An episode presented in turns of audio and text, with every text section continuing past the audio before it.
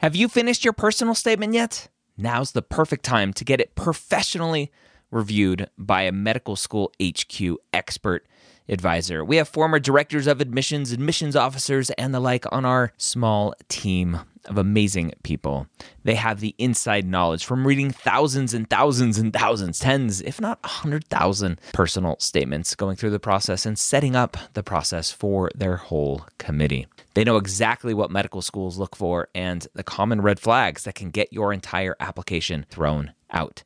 Take advantage of our flash sale right now, going through May 6th.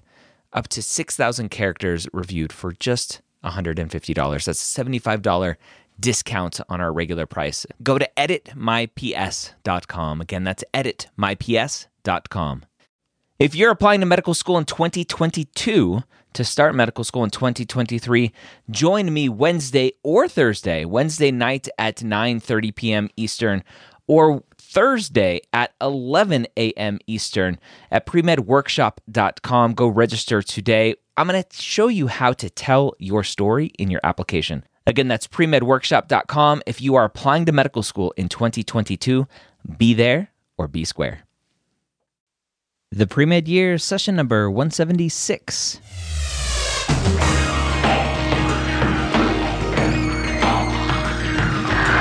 Hello and welcome to the pre-med years, where we believe that collaboration, not competition, is key to your success. I'm your host, Dr. Ryan Gray, and in this podcast, we share with you stories, encouragement, and information that you need to know to help guide you on your path to becoming a physician. Thank you again for taking the time to come check out the pre med years. If this is your first time, welcome. You have 175 episodes to go back and check up and listen to. If you have any specific questions, if this is your first time here, please email me, ryan at medicalschoolhq.net. Let me know about you and let me know how I can help you either in these podcasts or in any other way. Again, my email, ryan at medicalschoolhq.net. Go straight to me and uh, I'll do my best to answer you as soon as I can. Today's guest is another Ryan, the only awesome name out there, Ryan. And obviously, all Ryans are very smart people. And so this Ryan is no different. Ryan is a current medical student. He actually just matched in psychiatry at Loyola in Chicago. So we talk about that experience of matching. We talk about his pre med journey when he decided to become a physician and actually how being pre med really wasn't his first path in life. And we talk about his website, thewhitecoatfitness.com, and what he writes about there as far as fitness and exercise and diet and lifestyle to maintain sanity as you go through this process. So let's welcome Ryan to the show. Ryan, welcome to the pre med years. Thanks for joining me. Thanks for having me on. I want to congratulate you as we're recording this. You recently matched at the at, at the match ceremony mid March. How was that experience for you? Uh, it was it was really good. Um, there was a lot of build up to it, um, and a lot of kind of not so much apprehension, just because the interviews were all done, and it was really it's been out of my hands for quite a bit of time before the ceremony, but the fact that kind of all the rest of my planning in terms of where can I rent an apartment and moving and uh, a lot of planning aspects kind of hinged on where I was going to end up. My fiance would end up having to find, you know, work and moving. So, um, so that kind of, that's I guess where the apprehension was, and uh, just a lot of excitement in terms of uh, knowing what programs I interviewed at, what I kind of had felt, and then kind of just wondering where where the chips are going to fall. Um, so it was it was a really exciting time. It was a lot of fun to kind of sit with my classmates and all kind of guessing at you know where we were going to end up and kind of who was going to end up where. And uh, so it was a, it was a really fun time. What what was match day like for you? Did everybody open their envelopes at the same time, or was it a one uh, one person per envelope kind of thing? So our so at Madison, um, they they kind of do you don't have to do it at all if you don't want to. So you can opt out of kind of the whole match day ceremony if you don't if you don't want to, and then you can just find out.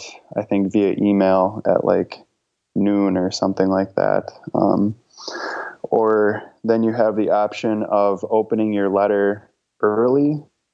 Um, so like five minutes before kind of the whole ceremony starts, um, so that you can just kind of peek at it and already know what it's going to be before you open it on stage. Um, or you can just do it completely blind and go up on stage. And so how we had it, uh, we had a computer generated list of just randomly going up, and you would walk up, and uh, you would grab your or you would get your um, letter presented to you or your envelope, uh, and then you would open it up and present it to the audience and just read it off to them. So if you peeked, you already kind of had an idea of what it was going to say, or if uh, you did it without that, then it was a complete surprise for you and the audience. Um, and then, kind of behind, there was a uh, PowerPoint going that had been organized by some of the student leadership that um, would show a map of kind of and put a star as to where you were going to end up in the U.S.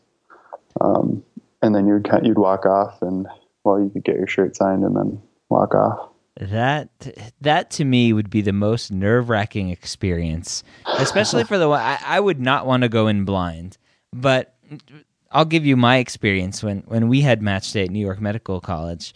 Mm-hmm. Everybody opened their envelopes at the same time, so we're all in the like okay. the entryway of our our main building. Everybody's congregated around there, and we all open at the same time. So if oh, if sure. things go wrong, you can run run off and hide. But to yeah. be on stage and do that, I, do you know what percentage of people go in blind? I'm not sure. I know. I mean, I know I did. Most of my better friends didn't.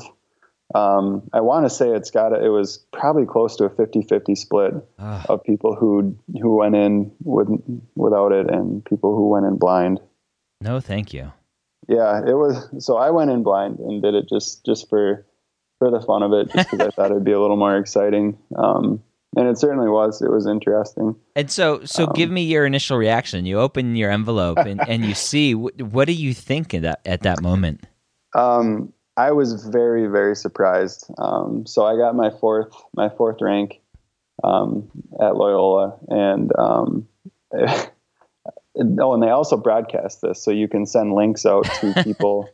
Uh, so my fiance and my mom were watching because they weren't able to make the trip down to Madison, and they said that my face just looked utterly stunned, and so that's pretty much how I felt as well. So I didn't really compose myself very well. So maybe the the peek would have been a better a better idea for me. Um, for the most part, you could pro- you could tell most people uh, who had looked or hadn't because the it was just genuine surprise, excitement, or there was a couple like me that probably didn't land exactly where they had pictured. so their mind was probably processing, oh crap, what do I have to do now? This is interesting. What can this is not what I expected. like, so th- I don't even remember ranking this place. yeah. well, I hope it wasn't that bad, but but that's pretty much what my head did. I went, it, I had to read it twice almost to kind of process it, and then it was like, oh, now I have to start looking at places in Chicago. I wasn't even thinking of doing that. Oh man, that's going to cost a lot more money. So my my mind, I guess, just started racing, and uh, it showed pretty well on my face in terms of a bad poker face, I guess. Wow. All right, so that's an interesting discussion about kind of near the end of your medical school journey mm-hmm. and, and matching into residency. Let's talk about your pre med journey and sure. and what got you into medical school to begin with. Were mm-hmm. you a, a traditional pre med student? Always knew that you wanted to be a doctor.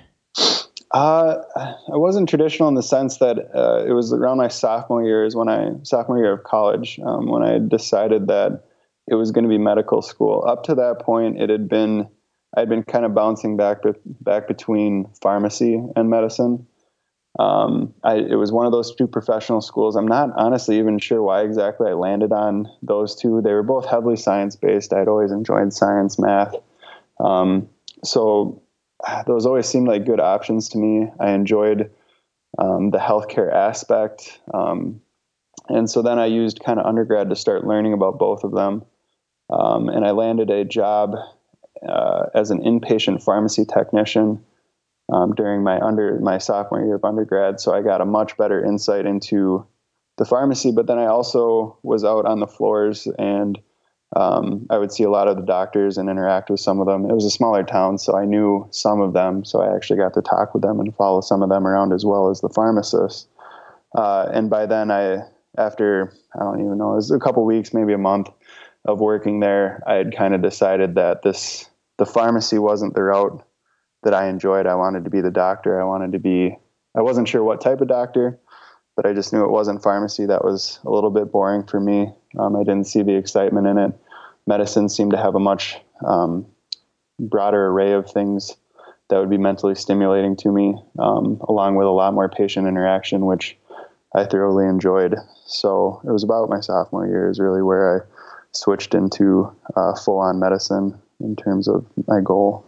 Yeah, and that's a perfect example of why shadowing is so important. You went in with this pharmacy mindset and you said, "Yeah, this really isn't what I thought it was going to be." And and that's why medical schools are so interested in in making sure that students shadow so that they really know what they're getting into. So that's that's awesome. You got that experience and you realized what you really wanted to do. Yeah, I, I think shadowing is an absolute key. Really, no matter, I would almost say no matter what you're going into, whether it's medicine, PA, pharmacy, you know, anything like that. And even if these are things that you're kind of not really too sure about, go try and shadow someone for a little bit to really get a feel for it, and and don't just shadow them don't just take it as looking at the job. I mean, really talk to them about the life they live, the things that they do, the things they enjoy, how much free time they have, how much time do they spend with their family, a lot of other lifestyle type um, areas, which are areas that are often overlooked when you're just trying to see them what they do on the job, which is also very important um, and not to be overlooked. But that's kind of the bread and butter, easy part. Um, kind of taking it a couple steps further and looking at what their whole life looks like, I think is very important as well. Yeah. Yeah. Great advice. Your your pre med journey so it started a little late your sophomore year. Did how did you find the the amount of coursework and making sure you had all the prereqs done and, and fitting in shadowing and extracurriculars? How did you find all of that?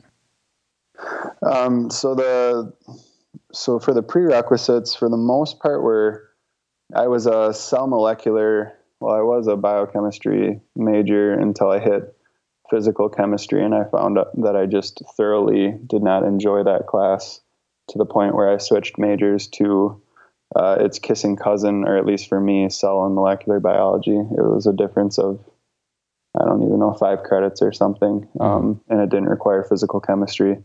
Uh, so basically, I just needed to go pick up one lab that I hadn't done in the past because I didn't need it before, and now I did. And then I just added a couple extra classes.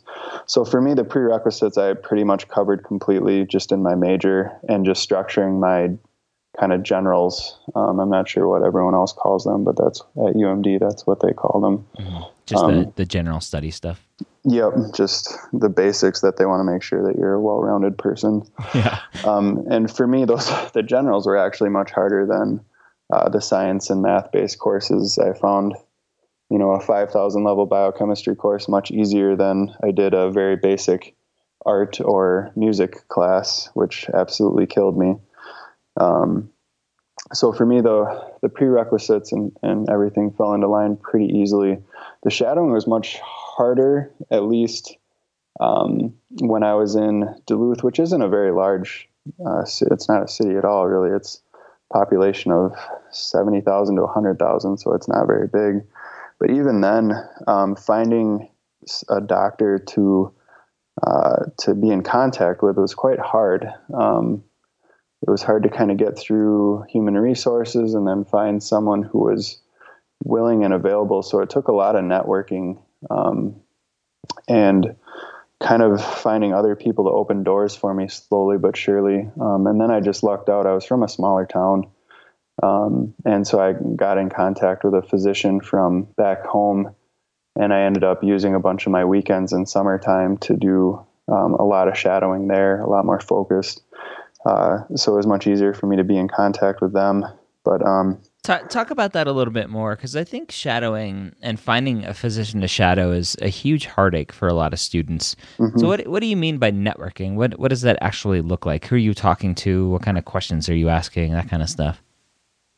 Uh, so we had a we had a pre medical club um, that I was part of. I mean, I wasn't a very active member, but that's kind of I guess where I started my networking. And by networking, I just mean really talking to people and talking to people and learning, you know, what I can from them, whether it's someone that they might know that could help me with a certain task or if it's something that I can help them with.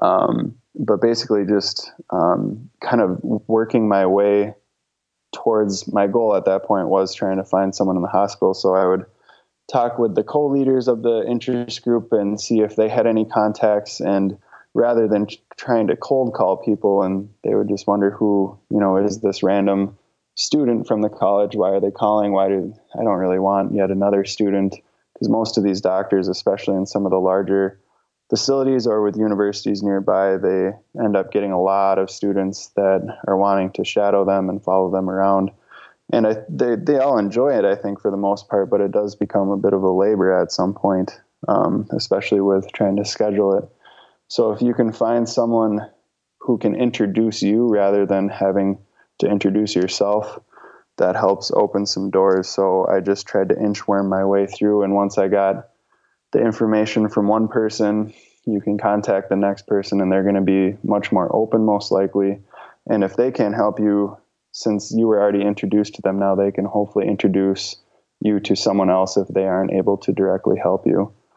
Um, so that's kind of that was the method that I had used to try and work through. It wasn't the fastest and most direct way, but I think it was uh, much more efficient, even though it took a little bit longer. Yeah. All right. Very cool. I want to jump into your website and what you seems like what you enjoy doing to help other pre meds and medical students out there on their journey. And it's not from a MCAT standpoint, it's not from getting better grades really, but it's more about lifestyle stuff. How did you stumble into the White Coat Fitness website and, and what you do there? Uh, so, um, athletics was a pretty large part of my life, kind of my from five on. I played a whole host of sports. Hockey was always my main one. So I spent a lot of time, you know, either on the ice or just training um, for a sport. I spent a lot of time in the gym, although my gym time was never as serious probably as it is now. Um, but I just spent a lot of time being active for the most part. And then when college hit, I had already kind of decided that I didn't want to pursue hockey because it might interfere with pursuing one of these two professional schools.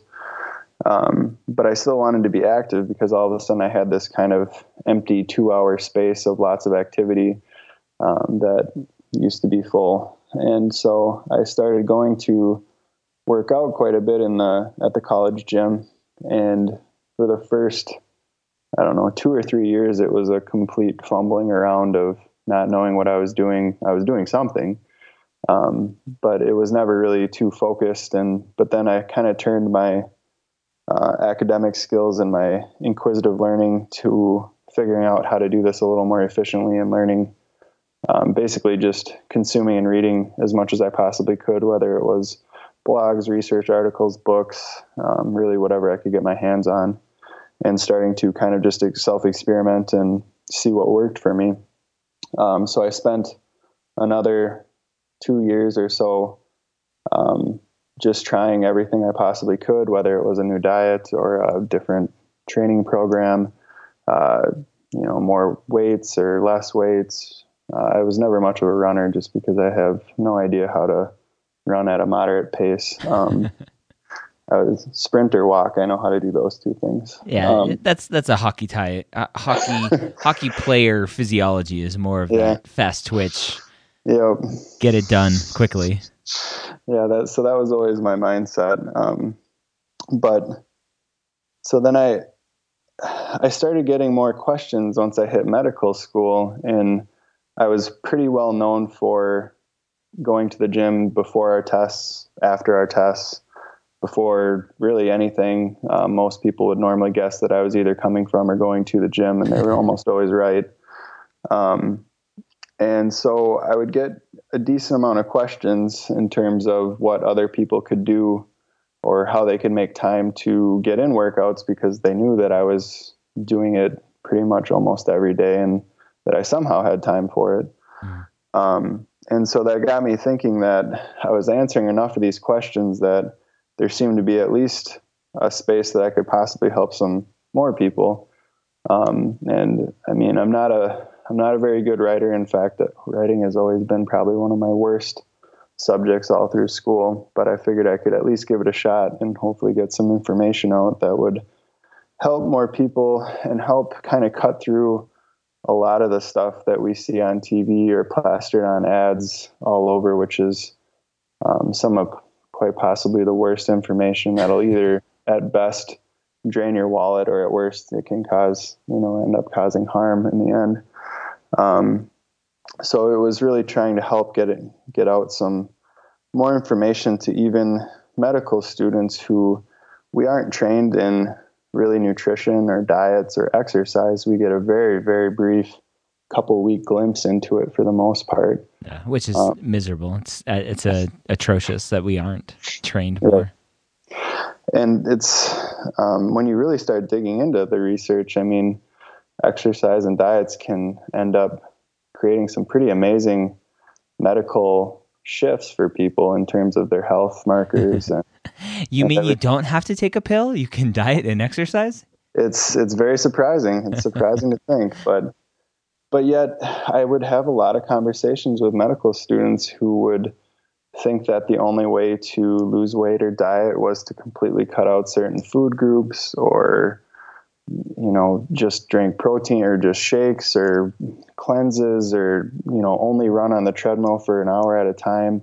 So there's just, there's still, these were amazingly smart people, yet the information that they had access to was just so off uh, and not even research based. Um, but they just don't know it because that's really, that's really all that's available. So that's kind of where that website came from.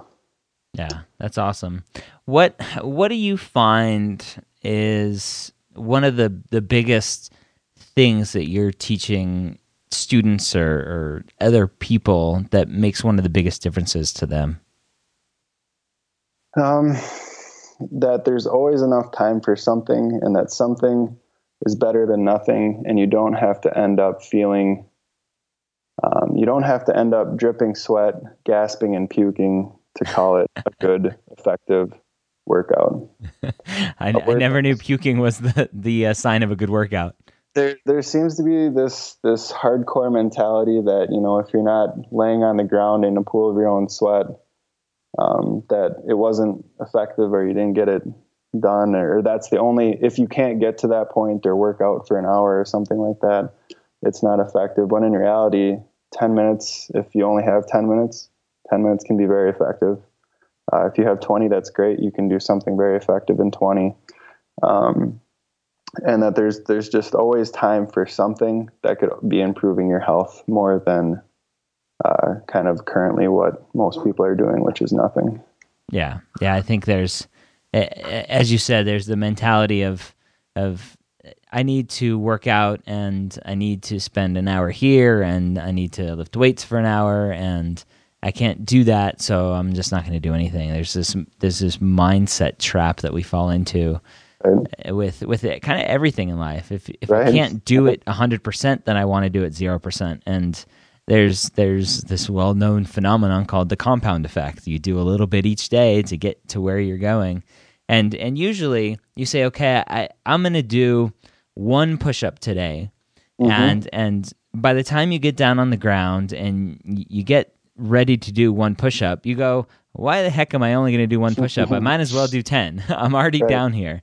And so just just that mental block of of getting there and, and doing it. And I, I think it's so important because as a it, not so much as a pre-med, but uh, the pre-med world these days is is very competitive, very cutthroat, but even more mm-hmm. now so with uh, or now with medical students. I mean, you know, you're you're a medical student now, although you're in your fourth year, so it's kind of mm-hmm. kind of easy now. But you're the first couple years of medical school, there there seems like there's no time for anything.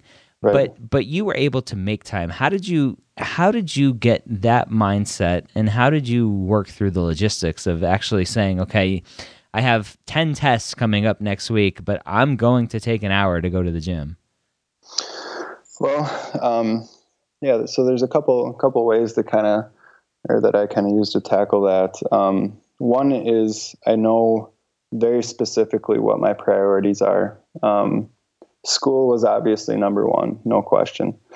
Um, which you know takes into account studying. If you have required classes you need to go to, I know some medical schools, mine at least, recorded lectures um, so that you could watch those um, kind of by yourself, um, which requires a little more willpower, a little more control. Um, so you can but you can watch them at one and a half to two times speed which cuts down on time makes it more efficient. But the biggest thing so i had my priorities set. I knew that school was first and the next honestly was my health. And to me my health uh, i need to prioritize some sort of a weight workout and some sort of walking which is my quote unquote cardio but it's also my time to kind of relax and mentally decompress both of those are kind of areas that are like more like meditation for me. It's a way to get away from everything. It's a way to clear my head.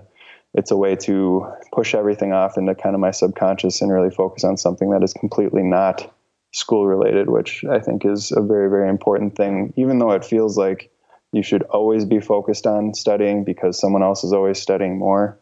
I think that's kind of the wrong mindset. Um, I also found that the days that I would work out and exercise are the days that I always felt the best. I had the most energy and I studied the most efficiently. So maybe I didn't have the extra two hours because I spent some walking and, and lifting weights, but the time that I did spend studying was much more efficient because my brain just I was I was much more able to focus and I retained a lot more. And that's actually been shown in plenty of plenty of studies. If you want to get um, since we can be somewhat medical if you want to get some uh, BDNF, brain derived neurotrophic factor, um, increases in your brain. Um, you can do some aerobic cardio before uh, studying something that you really want to retain, and that will help uh, increase uh, memory retention, and that's been shown quite a bit. Um, yeah, I, so I think that's a, a, huge part. I'm I'm glad you you talked about it. I, the efficient studying. I think again there's there's this badge of honor of pulling an all-nighter, but the the fact that you're missing sleep and you're you're struggling through it, you are more easily distracted. You are are reading things three or four times because you're forgetting mm-hmm. what you're reading, and it's just a waste of time. And mm-hmm.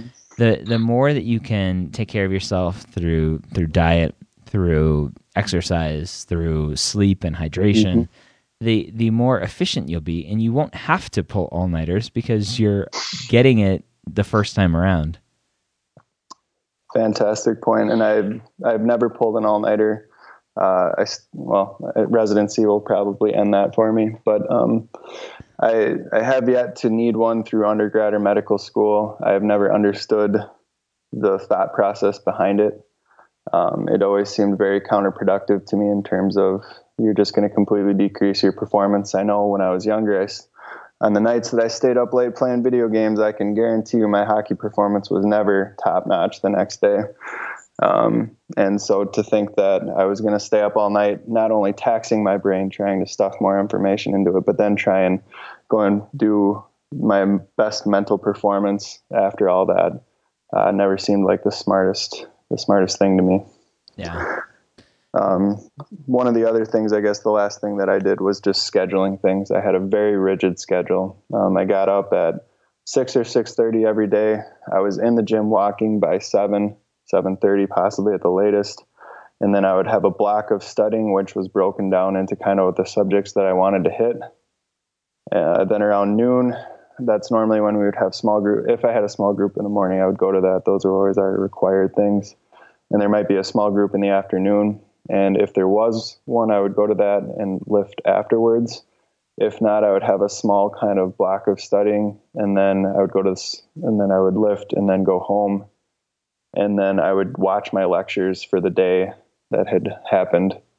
Um, and then I would watch them at an increased speed. Normally, by the end of the night, I noticed that reading, I just wasn't very efficient at it. I was very good in the morning, and it just as the day progressed, I got worse and worse in terms of efficiency.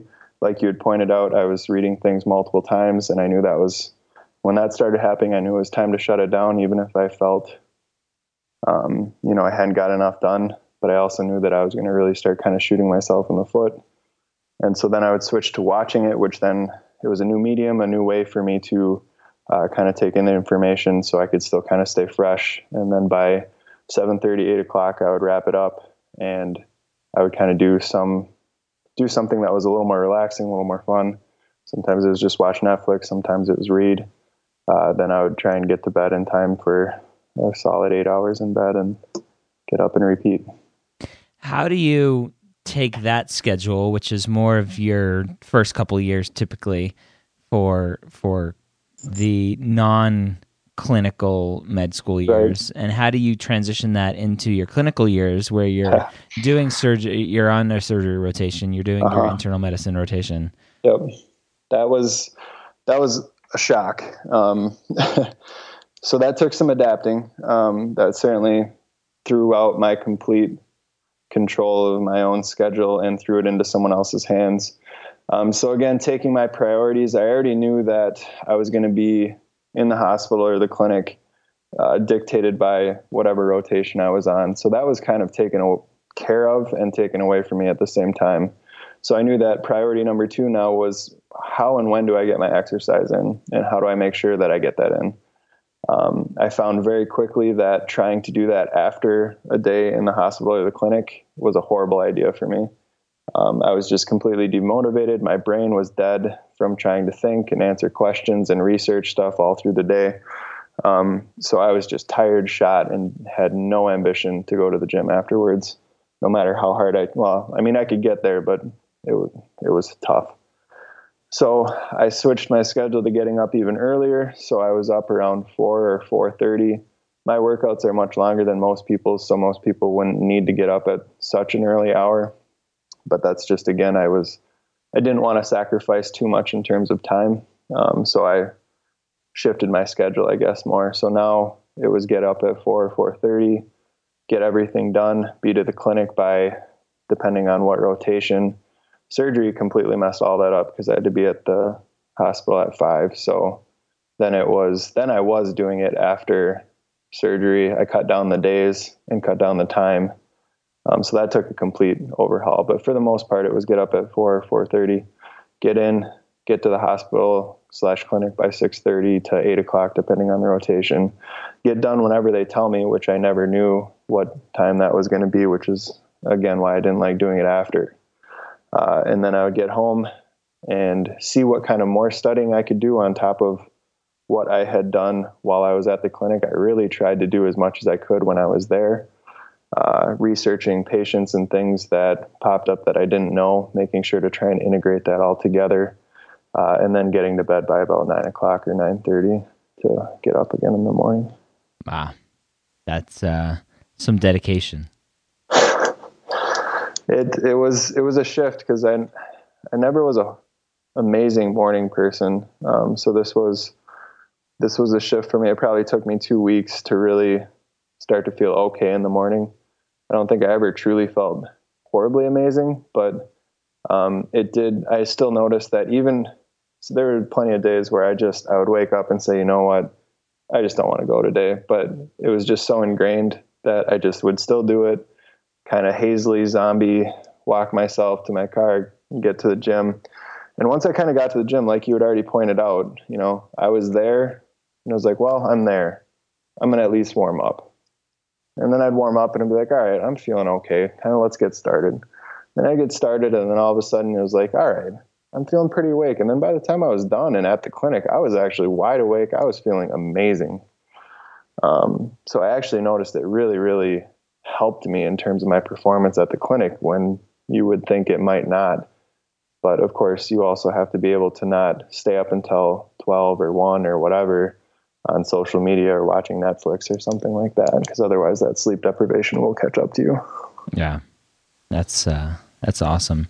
So Ryan, what would you say to the pre med out there, even the medical student that that might be listening to this, that is is in the middle of their classes and they they feel like they don't have time for anything. Maybe they have family too that they're trying to juggle.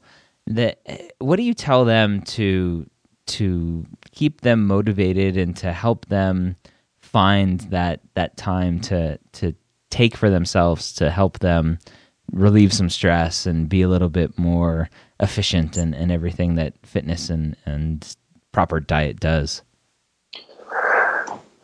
Yeah, so that's that can be kind of hard. It's finding you got to find the motivation inside yourself in terms of what it means for you. What what can you think of that will really drive you? If you have a family, is that is that thinking about you know playing with your kids or your grandkids when you're 60 or 65 knowing that you're still in great health because you didn't let it slide during these kind of rougher years uh, is it someone who's a little more that really likes challenges is it someone who kind of sees it as wow this is going to be tough but this will i'll feel really really good afterwards um, or maybe it's someone just just the fact of knowing that um, almost all the top business people, the top performers in pretty much every area of life. I mean, even Richard Branson, I think, was quoted saying he'll devote, you know, an hour of exercise because he knows he's going to get four extra hours of efficient work out of it. Uh, that's just kind of the trade off that most people seem to end up seeing. Um, and then knowing that just a little bit goes a long ways.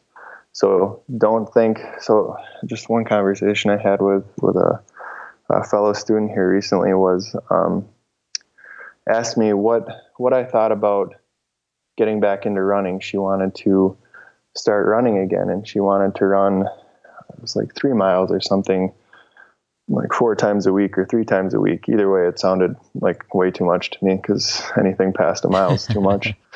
Um, but then she said, she said something along the lines of, you know, but I'm not sure if I have enough time for that.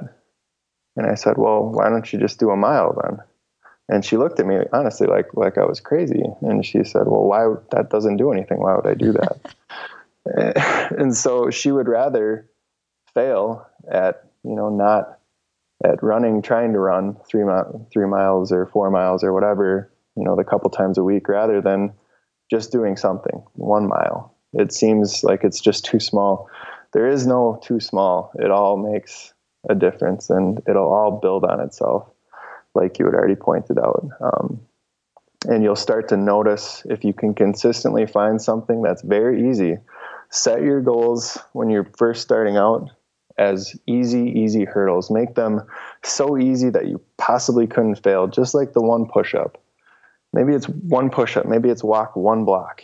I mean, just we're talking so low barrier, so easy. You could do it in your sleep, easy.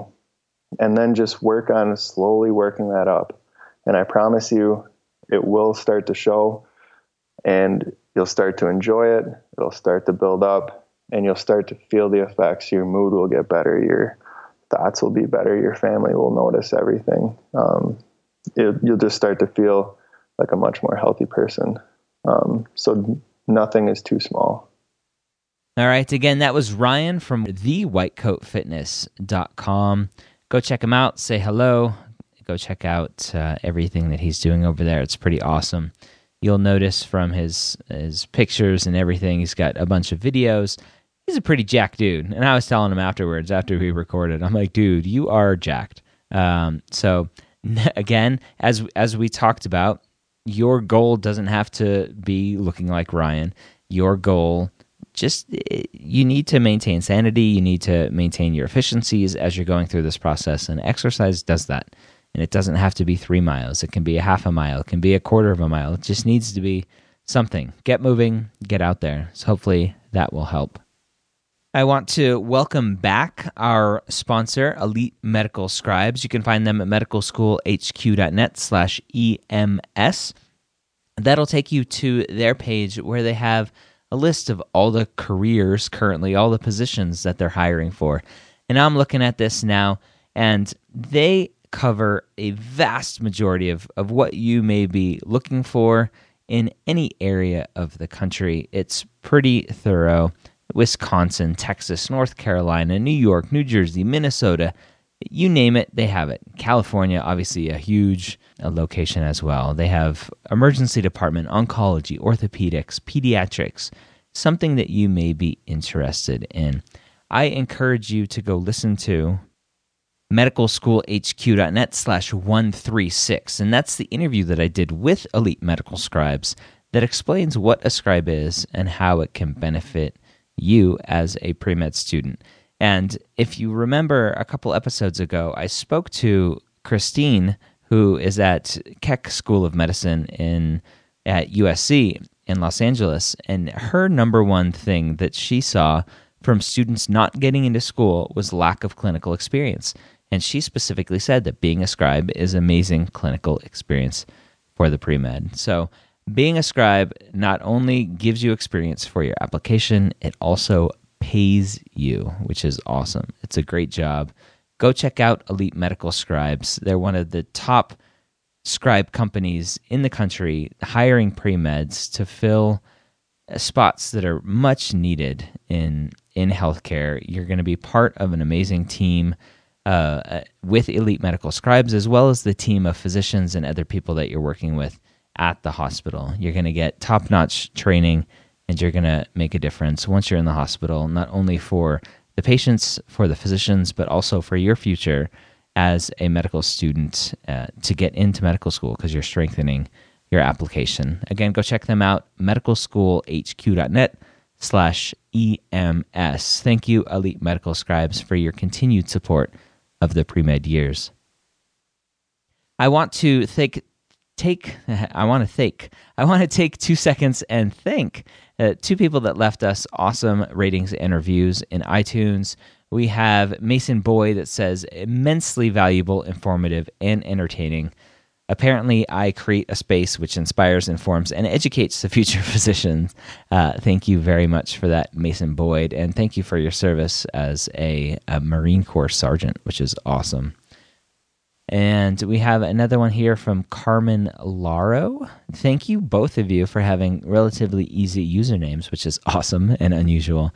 That Carmen says, pure motivation. This podcast really helps put my life in perspective by providing all kinds of information and stories that give you the will to continue pursuing a higher education. So that's awesome. Thank you, Carmen, for leaving that. If you would like to leave a rating interview, go check out medicalschoolhq.net slash iTunes.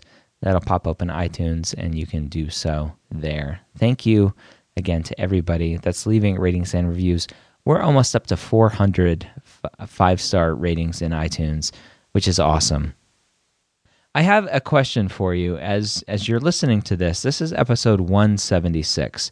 We're closing in on episode 200.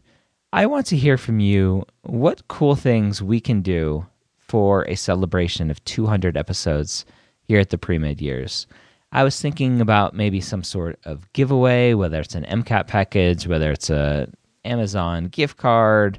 Uh, what sorts of contests can we have? What sorts of guests maybe?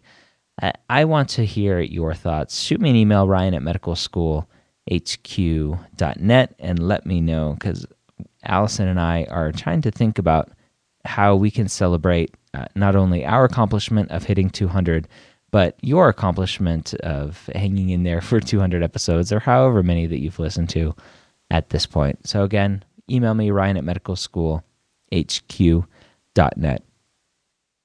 I hope you got a ton of great information out of the podcast today. And as always, I hope you join us next week here at the medical school headquarters and the Pre Med Years podcast.